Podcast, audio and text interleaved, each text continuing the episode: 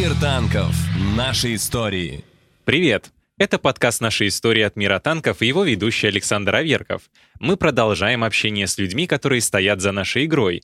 Не только с разработчиками, но и художниками, менеджерами, маркетологами и другими замечательными людьми. Говорим о жизни, играх и разработке. И сегодня у меня в студии особенный гость, директор мира танков Андрей Лысак. Андрей, привет. Привет. А, вообще твоя должность, э, насколько я знаю, на русском правильно называется продуктовый директор. Но когда я э, в текстовом интервью так тебя представлял, многим показалось э, в комментариях я читал, ну, странным. Типа как директор продуктового магазина, поэтому в этот раз просто директор. Ты главный руководитель всей команды мира танков. И вот интересно, как выглядит твой обычный рабочий день? Вот именно какие ежедневные такие рутинные задачи решает директор? Э, сначала отвечу про э, должность, про то, какая с ней удобно. Может быть, хорошим выходом является не продуктовый директор, а директор по продукту. Оно достаточно разумное и уже гораздо дальше отдаляет нас от бакалеи, гастрономии и прочего вот этого продуктового ощущения. Тут само слово, наверное, я думаю, продукт. Э, ну, ну, у игрока не ассоциируется, что это вот когда работаешь, что продукт — это игра. Но у игрока, наверное, с этим не ассоциируется, и когда вот ты вне этого всего, то это может из-за этого казаться ну, странным. Тогда можно заменить на слово проект, и станет гораздо понятнее всем. Вот, да, да, да. возможно. По, э, отвечая на вопрос по дню. Э, день, как это ни странно, в достаточно малой степени заполнен самими танками, потому что основная зона ответственности — это не не только сама игра, ею занимается огромное количество талантливых, великолепных профессионалов, людей, э, с которыми можно все, делать все, что угодно, они, они великолепные. А у меня скорее коммуникативная роль. Э, я достаточно много знаю контекстов разнообразнейших о компании, о самом мире танков. И одной из моих главных задач работы является взаимодействие с этими контекстами, понимание того, что нужно, знать кому, каким образом. А, день, естественно, к сожалению, забит огромным количеством совещаний, встреч, э, каких-то созвонов и так далее и тому подобное, в которых на самом деле происходит очень важная штука. Это вот тот самый менеджмент контекстов. Это э, я знаю, что то, что нужно знать кому-то.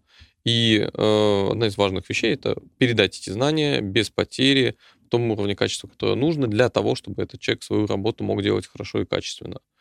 При этом абсолютно неизбежно, чтобы я был э, у команды, понимал ее, знал, что происходит, э, понимал, что ей нужно, и по мере в силы возможности решал э, эти задачи и проблемы. Продукт его продукт, проект. Хорошо, раз уж оно э, так пошло. Сам мир, сама игра мир танков. Э, если бы я ее не знал, не понимал, то, мне кажется, я гораздо хуже бы мог выполнять всю эту задачу, потому что от этого тоже зависит и контекст, и понимание того, что важно, что нет.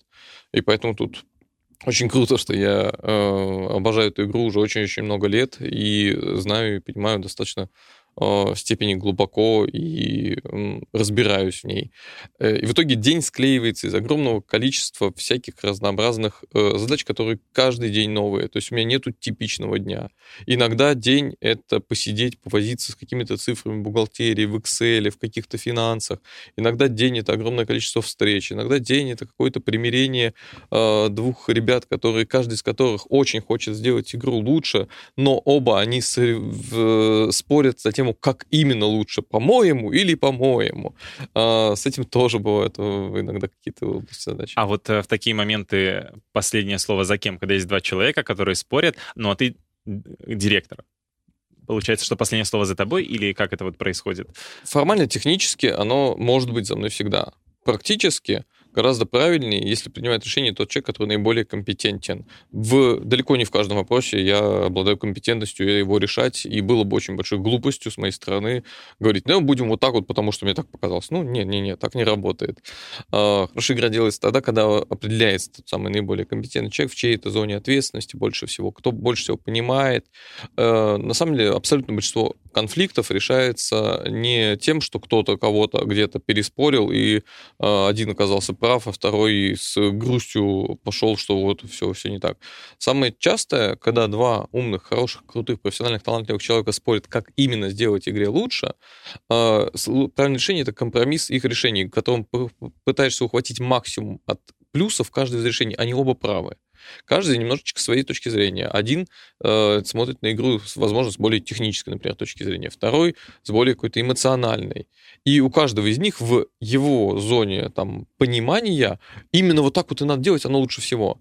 Э, и искусство вот в этом споре найти тот вариант, при котором собираются плюсы технического взгляда, плюсы эмоционального взгляда, и практически не э, собираются те минусы, от которых эти э, ребята хотели э, делать все по-другому, не так, как вот втор, тот второй хочет, эти минусы тоже можно как-то убрать, с ними бороться и сделать так, чтобы э, от них либо осталось ноль, либо совершенно приемлемый минимум. Э, вот искусство собрать все плюсы и не собрать максимум минусов, это вот э, для меня самое, кажется, важное в споре. Особенно, когда мы спорим на одном, находясь на одном фундаменте. Первый вопрос, по который я очень часто спорим. Мы все хотим в этой комнате сделать лучше нашей игре. Да, мы хотим. Хорошо, значит, тогда мы разберемся, все будет хорошо. Слушай, ну вот в команде э, очень много с, специализаций разных, да, то есть есть э, 3D-художники, программисты, маркетологи, э, там, комьюнити-менеджеры. Э, и вот как, э, как оценить как раз, когда это директор должен знать прямо все-все-все, но по чуть-чуть, чтобы принимать какие-то решения. Вот, то есть не, нельзя же взять все и вот как принимать решения, когда есть много специалистов, вот это вот вычленить как раз главное. Тут э, очень хорошо, конечно же, знать все, что, очевидно, недостижимо. Э, минимальная задача — это хотя бы по вершкам быть нахватанным во всех темах и базово понимать, как строятся, как делаются модели, как рендерятся полигончики, из которых эта модель состоит, как оно все работает на клиенте, как оно все работает на сервере. У меня несколько бэкграундов, которые есть, несколько областей знаний, специализаций, которые я успел пройти за свою жизнь, что в целом помогает общаться в тех э, зонах, которых я уже сам по себе знаю, понимаю хорошо. А, один из шагов роста, в принципе, на самом деле, в любой специальности, это базовое понимание соседних э, с ней зон. Будучи программистом, начинаешь потихонечку смотреть, а как вот э, именно делают модельки, которые я рендерю, будучи программистом, те художники, которые сидят рядом. Э, как именно работают сервера, как они работают на железном уровне, как те ребята, которые их заказывают, как они их э, обслуживают, что у них происходит. В общем, такая базовая широкая нахватность, она появляется просто с течением жизни в проекте, причине разработки э, игр как таковая. И эта базовая охватность, она очень помогает. Э, и третий кусочек, там, где все-таки невозможно охватить, там, где ну, совсем ничего не понимаю, ничего не понимаю в создании звука. Вообще не мое, не умею, не, не, и, и, наверное, никогда не научусь. А, там э, третья часть — это доверие людям, которые профессионалы, потому что очень важно, когда есть ребята, которые на своем месте, у которых глаза горят от того, как классно они делают звук, музыку, качество, это, это восхищение от работы с такими людьми.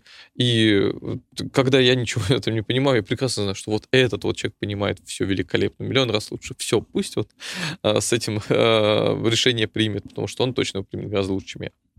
А расскажи, как ты вообще вот попал в геймдев? В целом, вот о твоем пути в игровой индустрии.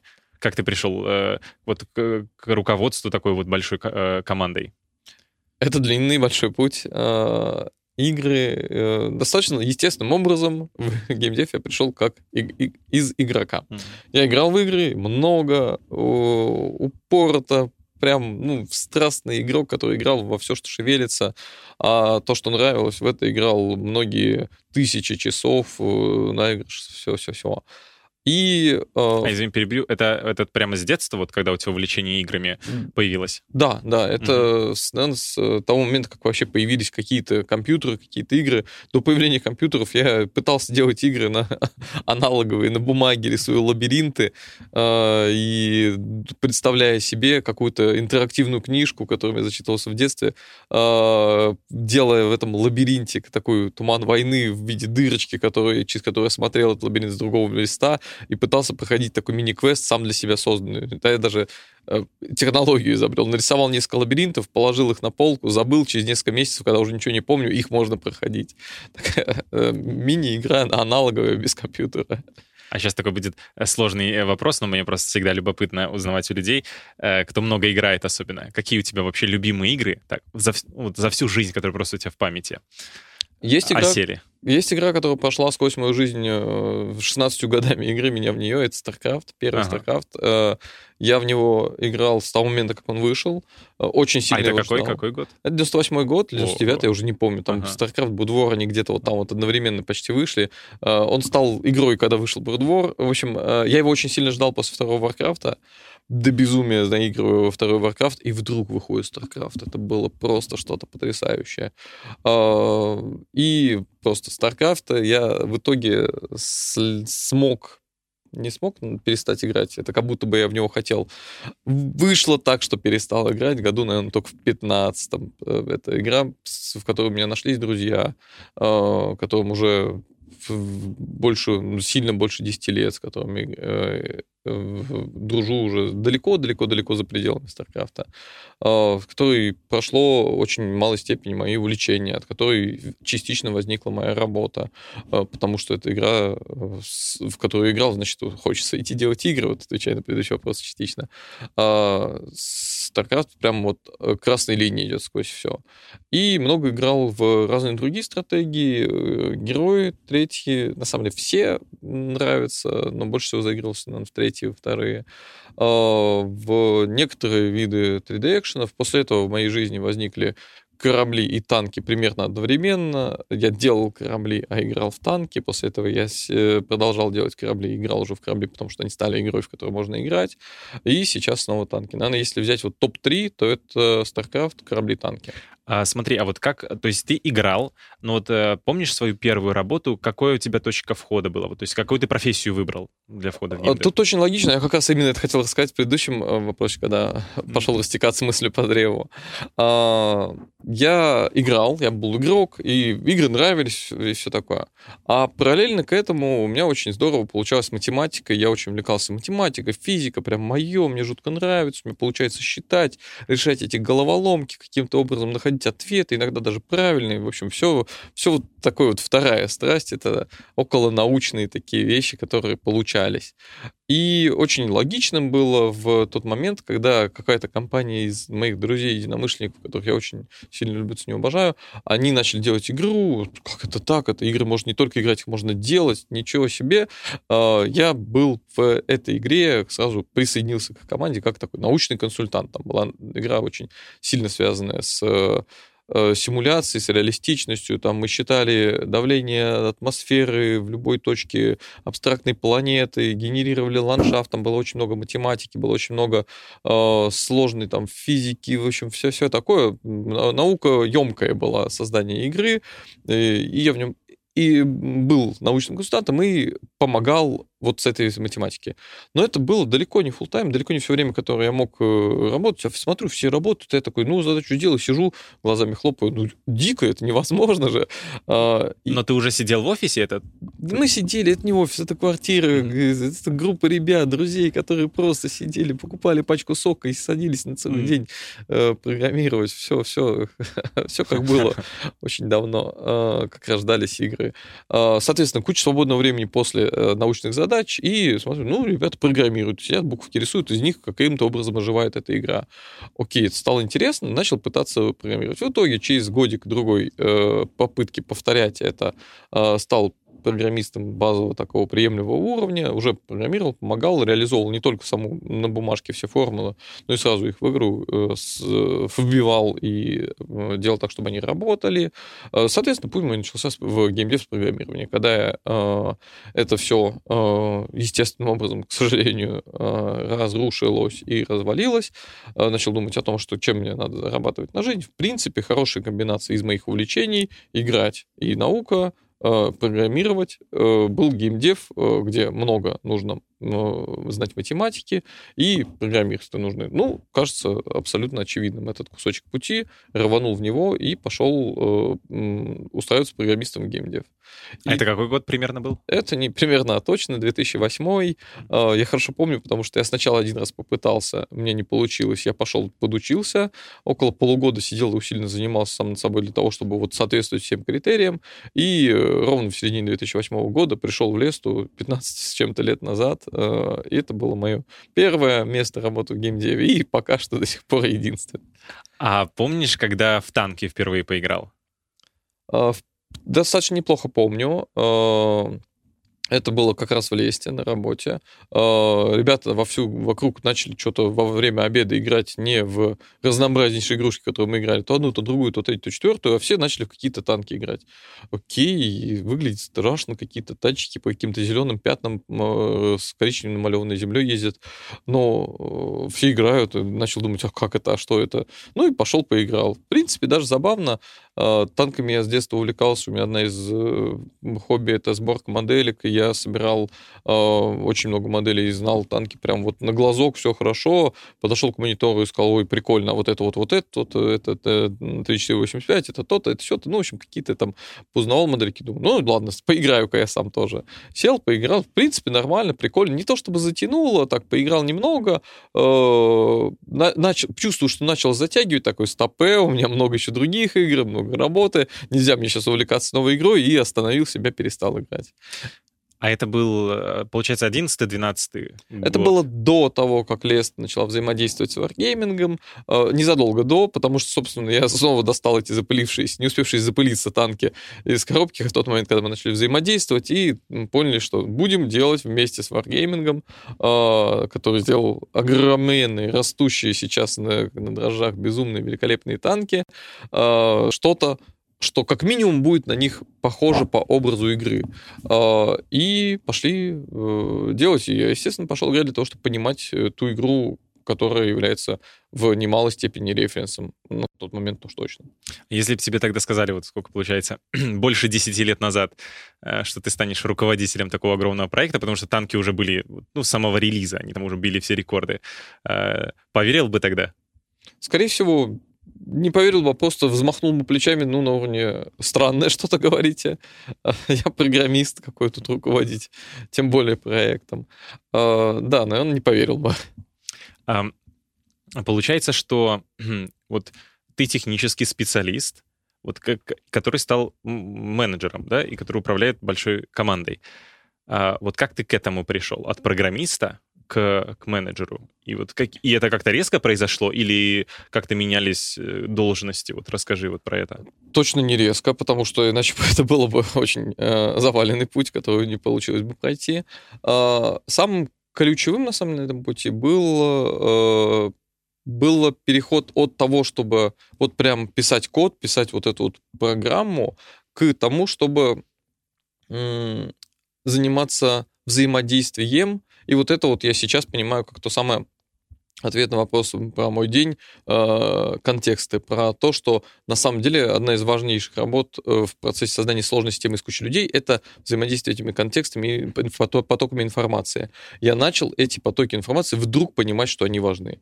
Мне стало важно не писать код, э, потому что я понял, что из-за того, что теряются потоки информации, из-за того, что люди друг друга недостаточно понимают, из-за того, что геймдизайнеры с программистами говорят не на одном языке, а так что-то понял, ну ладно, пошел сделал, пришел обратно через месяц, а это не то, ну ладно, пошел переделаю. И на этом огромные потери. Мне очень захотелось, чтобы этих потерь не было, потому что я люблю игру, я хочу, чтобы она делалась, чтобы все было хорошо и классно. Э, и я начал э, пытаться устранять те проблемы, которые заключаются в том, что люди поговорили, но не поняли друг друга. Я так, стоп, подождите, подождите, подождите, разошлись. Э, а, а что ты имел в виду? С чем ты сейчас вот с этой встречи уходишь? Ты уходишь с тем, что мы что сделаем? То-то, то-то, то-то, то-то. Хватаю программиста. А ты с чем уходишь? Делаю то-то, то-то, то-то. Я говорю, вы разные вообще вещи говорите. Ну, Наверное, да. А, да. а как по-другому? Ну и давай садиться разговаривать. То есть, на самом деле, в этот момент э, был один из таких э, этапов роста, в котором я понял, что надо не только писать код, а еще и писать правильный код, который делает то, что на самом деле захотели, а не то, что мне показалось, что захотели. А, и на самом деле эта идея распространяется, масштабируется дальше, дальше, дальше на все уровни, потому что на всех, э, во всех профессиях находятся моменты, точки, в которых люди либо зацепились уголками и искрят, либо просто не понимают друг друга, либо просто не общаются, такое тоже бывает, к сожалению. И вот во всех местах нужно в взаимодействии каким-то образом прийти к единой точке, которая нужна для проекта. А что нужно проекту? Это еще один кусочек неизвестного мне абсолютно данных. Не знаю, что нужно. Я код умею писать, а что нужно проекту, не знаю. И вот выяснение этого вопроса, а что же на самом деле нужно проекту, это переход э, вот к э, мышлению этим проектом. Не тем, чтобы делать его кусочек, а тем, для чего он. Чтобы не было вот этого эффекта, что к пуговицам претензий нет, а что там с костюмом, я ничего не знаю, э, я начал заботиться э, о костюме целиком. Для чего он? Для того, чтобы человек был в него одет и красиво смотрелся. А уж дальше уже это вопрос пуговиц, кроя, материала, всех-всех-всех деталей, которые, из которых он состоит. И таким образом пошел вот этот вот рост вширь. Я понял, что мне хочется понимать, что делают художники, что делают геймдизайнеры, что делают программисты. О, слава богу, это я понимаю, галочка стоит. Что делают э, ребята, которые пишут тот самый звук, э, которые пишут тексты. Э, все-все-все профессии очень захотелось понимать. Базово начал их нахватывать. Э, перекочевал в процессе этого, сменил профессию с программиста на геймдизайнера. Потому что, разговаривая на этом языке, будучи посредником между программистами и геймдизайнерами, оно начало получаться, и э, вот произошла такая смена, смена профессии, смена парадигмы, можно так сказать. А, и это тоже был кусочек роста, потому что две зоны, которые я знаю, понимаю, это уже гораздо лучше, чем одна. Плюс к этому базовая поверхность, нахвастность по остальным. И таким образом, а, на самом деле, для меня, наверное, одним из главных драйверов было то, что а, я не всегда, всегда не обращал внимания на то, что именно моя зона ответственности. Мне всегда очень хотелось сделать хорошо той игре, которую я делаю, тому проекту, которым занимаюсь. А как именно, где это, в моей зоне ответственности или нет, это уже дело десятое. Главное, что я нашел где-то, что можно сделать хорошо. Тут можно впасть в ошибку и пытаться делать хорошо везде и всюду, в чем не разбираешься, тоже и не делать хорошо, тратить свое время. А, эту ошибку, э, слава богу, мне помогли э, ребята мудрые вокруг, которые мне увидели, показали мне это, дали вовремя э, такой были разговор о том, что, Андрей, ты делаешь не то. Ты очень хорошо по энергии как бы э, делаешь, хочешь изменений, но они вот тут вот сейчас, они, ты мимо, не туда копаешь. А, поговорили, еще какой-то уровень э, понимания э, стал чуть побольше, чуть получше научился отвечать на вопрос, что нужно проекту, и начал вот с этой всей энергией копать туда, куда уже нужно. И это был еще один кусочек роста. Вот примерно так, вот шаг за шагом, больше понимания, больше широты взгляда, больше фокуса на том, что нужно проекту целиком, а не какой-то его части, и дальше уже взаимодействие со всеми частями, которые так или иначе уже базу нахватался. Вот так происходил рост. И вот э, после геймдизайнера ты, я знаю, что ты до танков руководил командой разработки кораблей, э, то есть ты геймдизайнер, а потом сразу стал руководителем команды разработки или еще какие-то? Э, там был очень простой путь. Я из гейм-дизайнера э, перешел в такой так, так называемый, я не знаю, как по-русски сказать, но по-английски креатив директор, э, руководитель по креативной части. Ну, если очень упрощенно, то это гейм-дизайнер, который умелее всех, наверное, как-то так. А, и отвечал за то, чтобы на э, игре корабли было все с геймдизайном, все замечательно, хорошо, настолько, насколько это можно.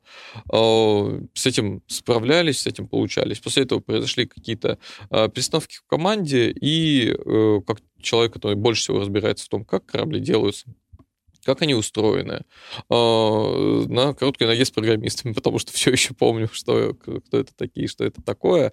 А, там достаточно логичным был такой промоушен, такое повышение а, при этих перестановках и освобождении вакантного места.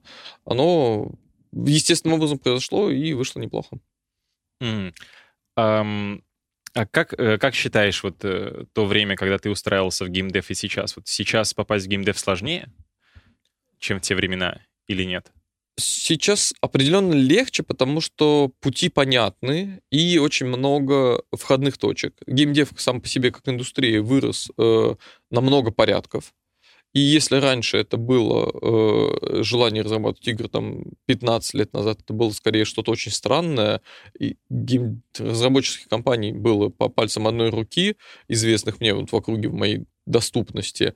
А, сейчас их очень-очень много, всем нужны специалисты, все заинтересованы в том, чтобы принимать новых людей и учить их делать. Поэтому в точке, точка входа и точки, которых даже без опыта тебя начнут обучать и подхватывать, их все-таки э, поискать все еще нужно, но их гораздо легче найти, чем раньше, когда вообще ничего не было, и нужно было просто пробиваться на такой, на своем собственном желании, энергии стать э, разработчиком игр. Сейчас легче, э, сейчас больше самого выбора, Сейчас этот выбор заинтересован в том, чтобы тебя научить, и легче прийти без опыта.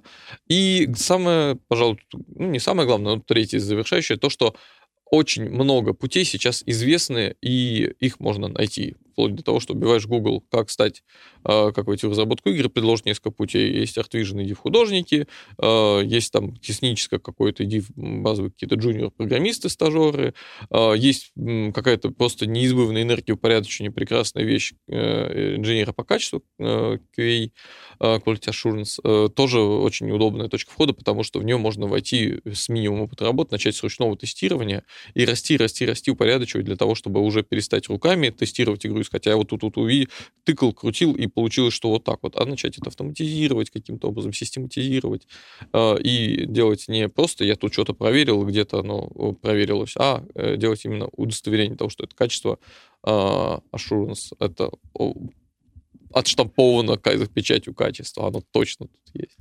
А получается, что всю свою профессиональную жизнь ты провел в геймдеве? Да, да, можно и так не, сказать. Неужели никогда не возникало мысли куда-то, ну, в другую сферу перейти? Или вот эм, в целом, что тебя удерживает в геймдеве вот все эти годы? Геймдев — это очень интересная индустрия. В ней э, очень весело. это как минимум классно.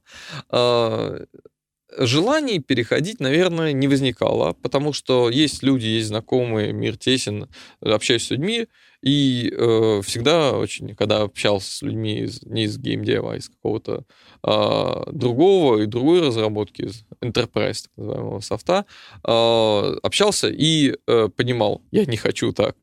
А, я хочу, чтобы каждый день на работе все-таки было место для шутки, для веселья. Я не хочу сказать, что там все ходят грустные, смурные, но геймдев точно разнообразней с точки зрения того, тех эмоций, которые он приносит. А, он а, несколько более хаотичный, и это одновременно и плюс, и минус.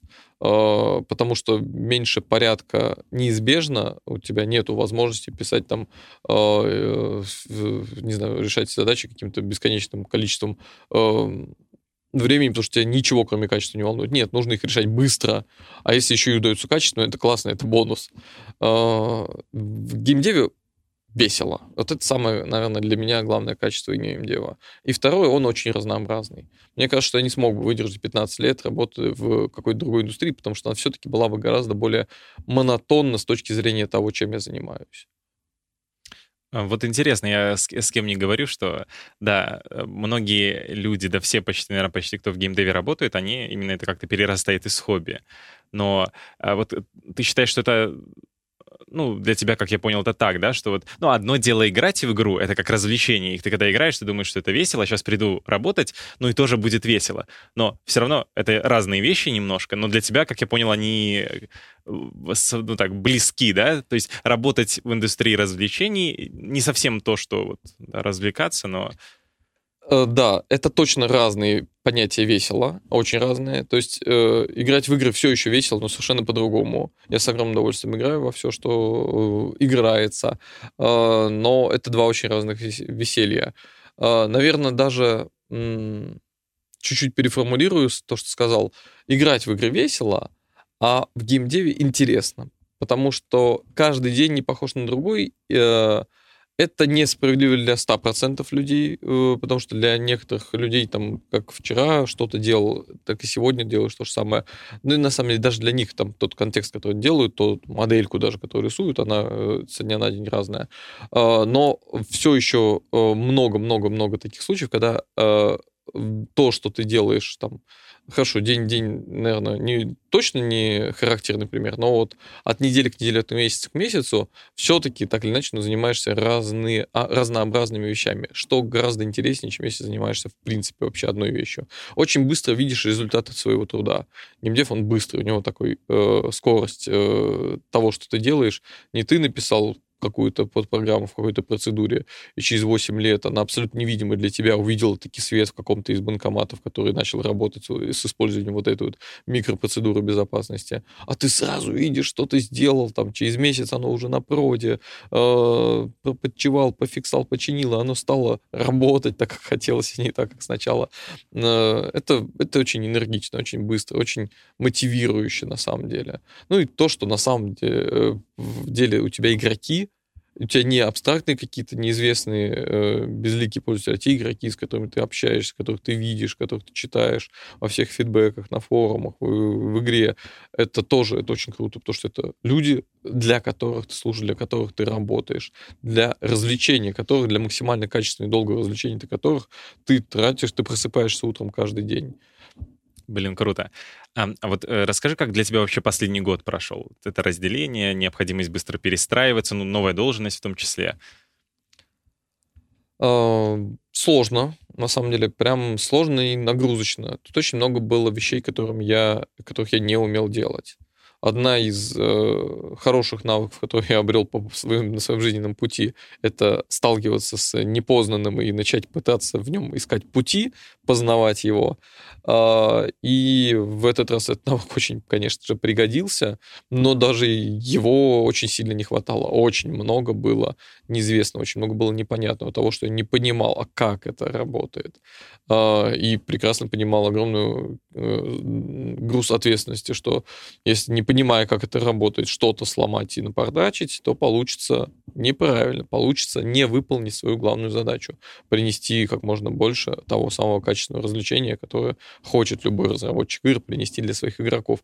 И эту ошибку, э, избежать ее иногда вот вынуждаешь себя так, стоп, пока ты не разобрался, не сломай не сломай. А, и вот эта вот задача э, противоборствующей силы, одна из которых говорит, бегом, скорее делать, очень же много, так классно, столько всякого нового, а другая, стой, не сломай то, что работает. Э, она, а, они друг другом борются, и это тяжело сама по себе должность, но она тоже, это другой этап, другой взгляд на то, чего я должен делать. А, другой проект, который я, ну, корабли я прекрасно понимал на предыдущем э, месте, потому что я с ними прошел путь от самого их рождения, от самых сек- первых секунд их появления до того момента, как я перешел. Э, танки для меня были всегда проектом, который я очень хорошо знаю как игрок, я в них много и э, с упоением страстно играл, но очень плохо знал как разработчик, не знал, как что устроено, как э, вот этот черный ящик, что в нем за механизмы обеспечивают то, что он крутится и работает. Э, это сложно, это тоже интересно, из того самого интересного, которое хорошее. А сложно это то, что иногда просто перебор какой-то того, что делаешь, того, что должен э, узнать, понять, сделать, совершить, не сломать. Вот как-то так. А, ты вот а, ты вот всегда на связи, решаешь постоянно какие-то вопросы. Получается вот в таком ритме вообще соблюдать такой work-life balance? очень много лет, как не получается. А, этому тоже надо учиться. Это отдельный, на самом деле, навык. Э, то есть э, я сначала какой-то вот этим трудоголизмом гордился, что я сижу, работаю там в 11 вечера, и уже все давным-давно ушли, разбежались, я сижу там, ковыряю, доделываю Excel, досчитываю какую-нибудь еще очередную кусочек того, что можно посчитать. Потом начал воспринимать это как проблему свою. Начал пытаться с этим разбираться, заставлять. Меня, у меня будильник заведен на то, что пора уйти домой. А, не работает, но хотя бы пытается, иногда, иногда срабатывает. Когда становится немножечко полегче и попонятнее, к work-life balance снова немножечко приходит. А, ощущение, что получается достичь этой цели, хотя бы базового, хотя бы самых первичных целей – но как только начинается нагрузка, сразу самый легкий путь, неправильный, но самый легкий, это загрузить себя еще большим количеством работы и успеть сделать побольше за что? За время, за свое. А, правильного ответа у меня еще нету. А, идти э, по этому пути я не знаю, как правильно, но мне кажется, что он в долгосрочном перспективе точно неправильно и не работает. Поэтому для меня сейчас это зона моего будущего развития и понимания, как научиться делать так, чтобы не включать в режим слома work-life balance, как только начинается нагрузка. А вот работа в геймдеве вообще не отбивает э, любовь к играм, вот как у игрока у тебя? То есть это все еще твое хобби? Играю с удовольствием, гораздо меньше, чем э, раньше мог, могу по времени, но очень хочется. Э, поэтому точно не отбивает э, это. Интересно всегда посмотреть. А несколько поменялось, поменялось настроение, зачем я играю в игры. Если раньше я играл так э, с ощущением либо э, достигательств, достижительским, как это правильно, победить, короче, всех, э, то сейчас к этому добавилось э, еще и э, понятие, как это сделали. Такой профессиональный исследовательский интерес. А как коллеги тут решили эту задачу? Вот такой вот сам себе задаю вопрос, и иногда восхищаюсь, иногда думаю, хм, а ведь можно было бы по-другому или нет, и задумываюсь. То есть такое профессиональное обучение тоже есть, но все-таки самая первая э, вещь, с которой я сталкиваюсь как игрок, это просто развлечение меня как игрока. Это вот то самое, для чего игра осознанное э, развлечение. А какие-нибудь, и вот чем еще занимаешься в свободное время, может, какие-то еще хобби?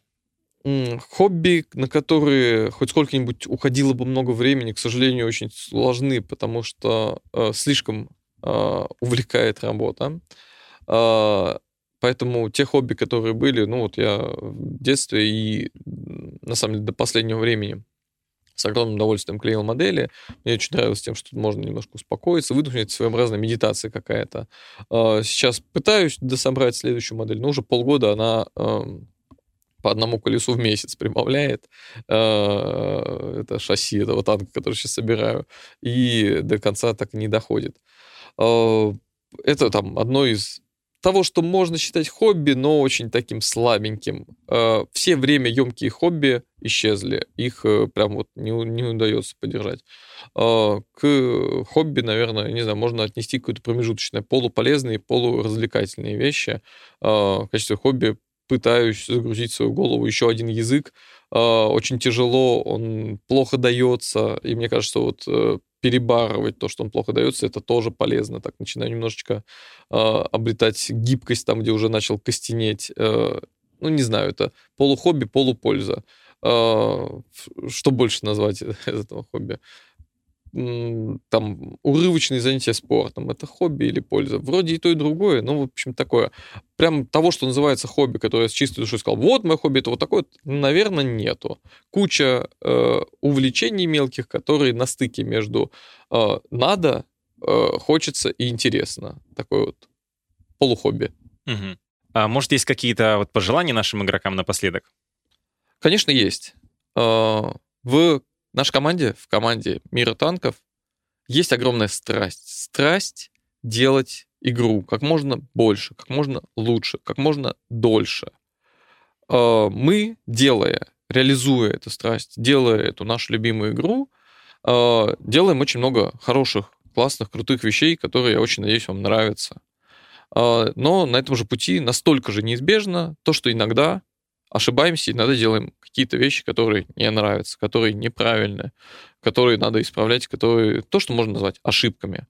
А, очень надеюсь, что те ошибки, которые совершились, мы быстро исправляем, и что они не будут мешать никому получать все-таки максимум удовольствия от той игры, которую мы все вместе любим и играем. Супер, спасибо тебе. Это был подкаст нашей истории. С вами были Александр Аверков и Андрей Лысак. Оставляйте ваши комментарии и оценки на площадке, где вы нас слушаете. И до новых встреч!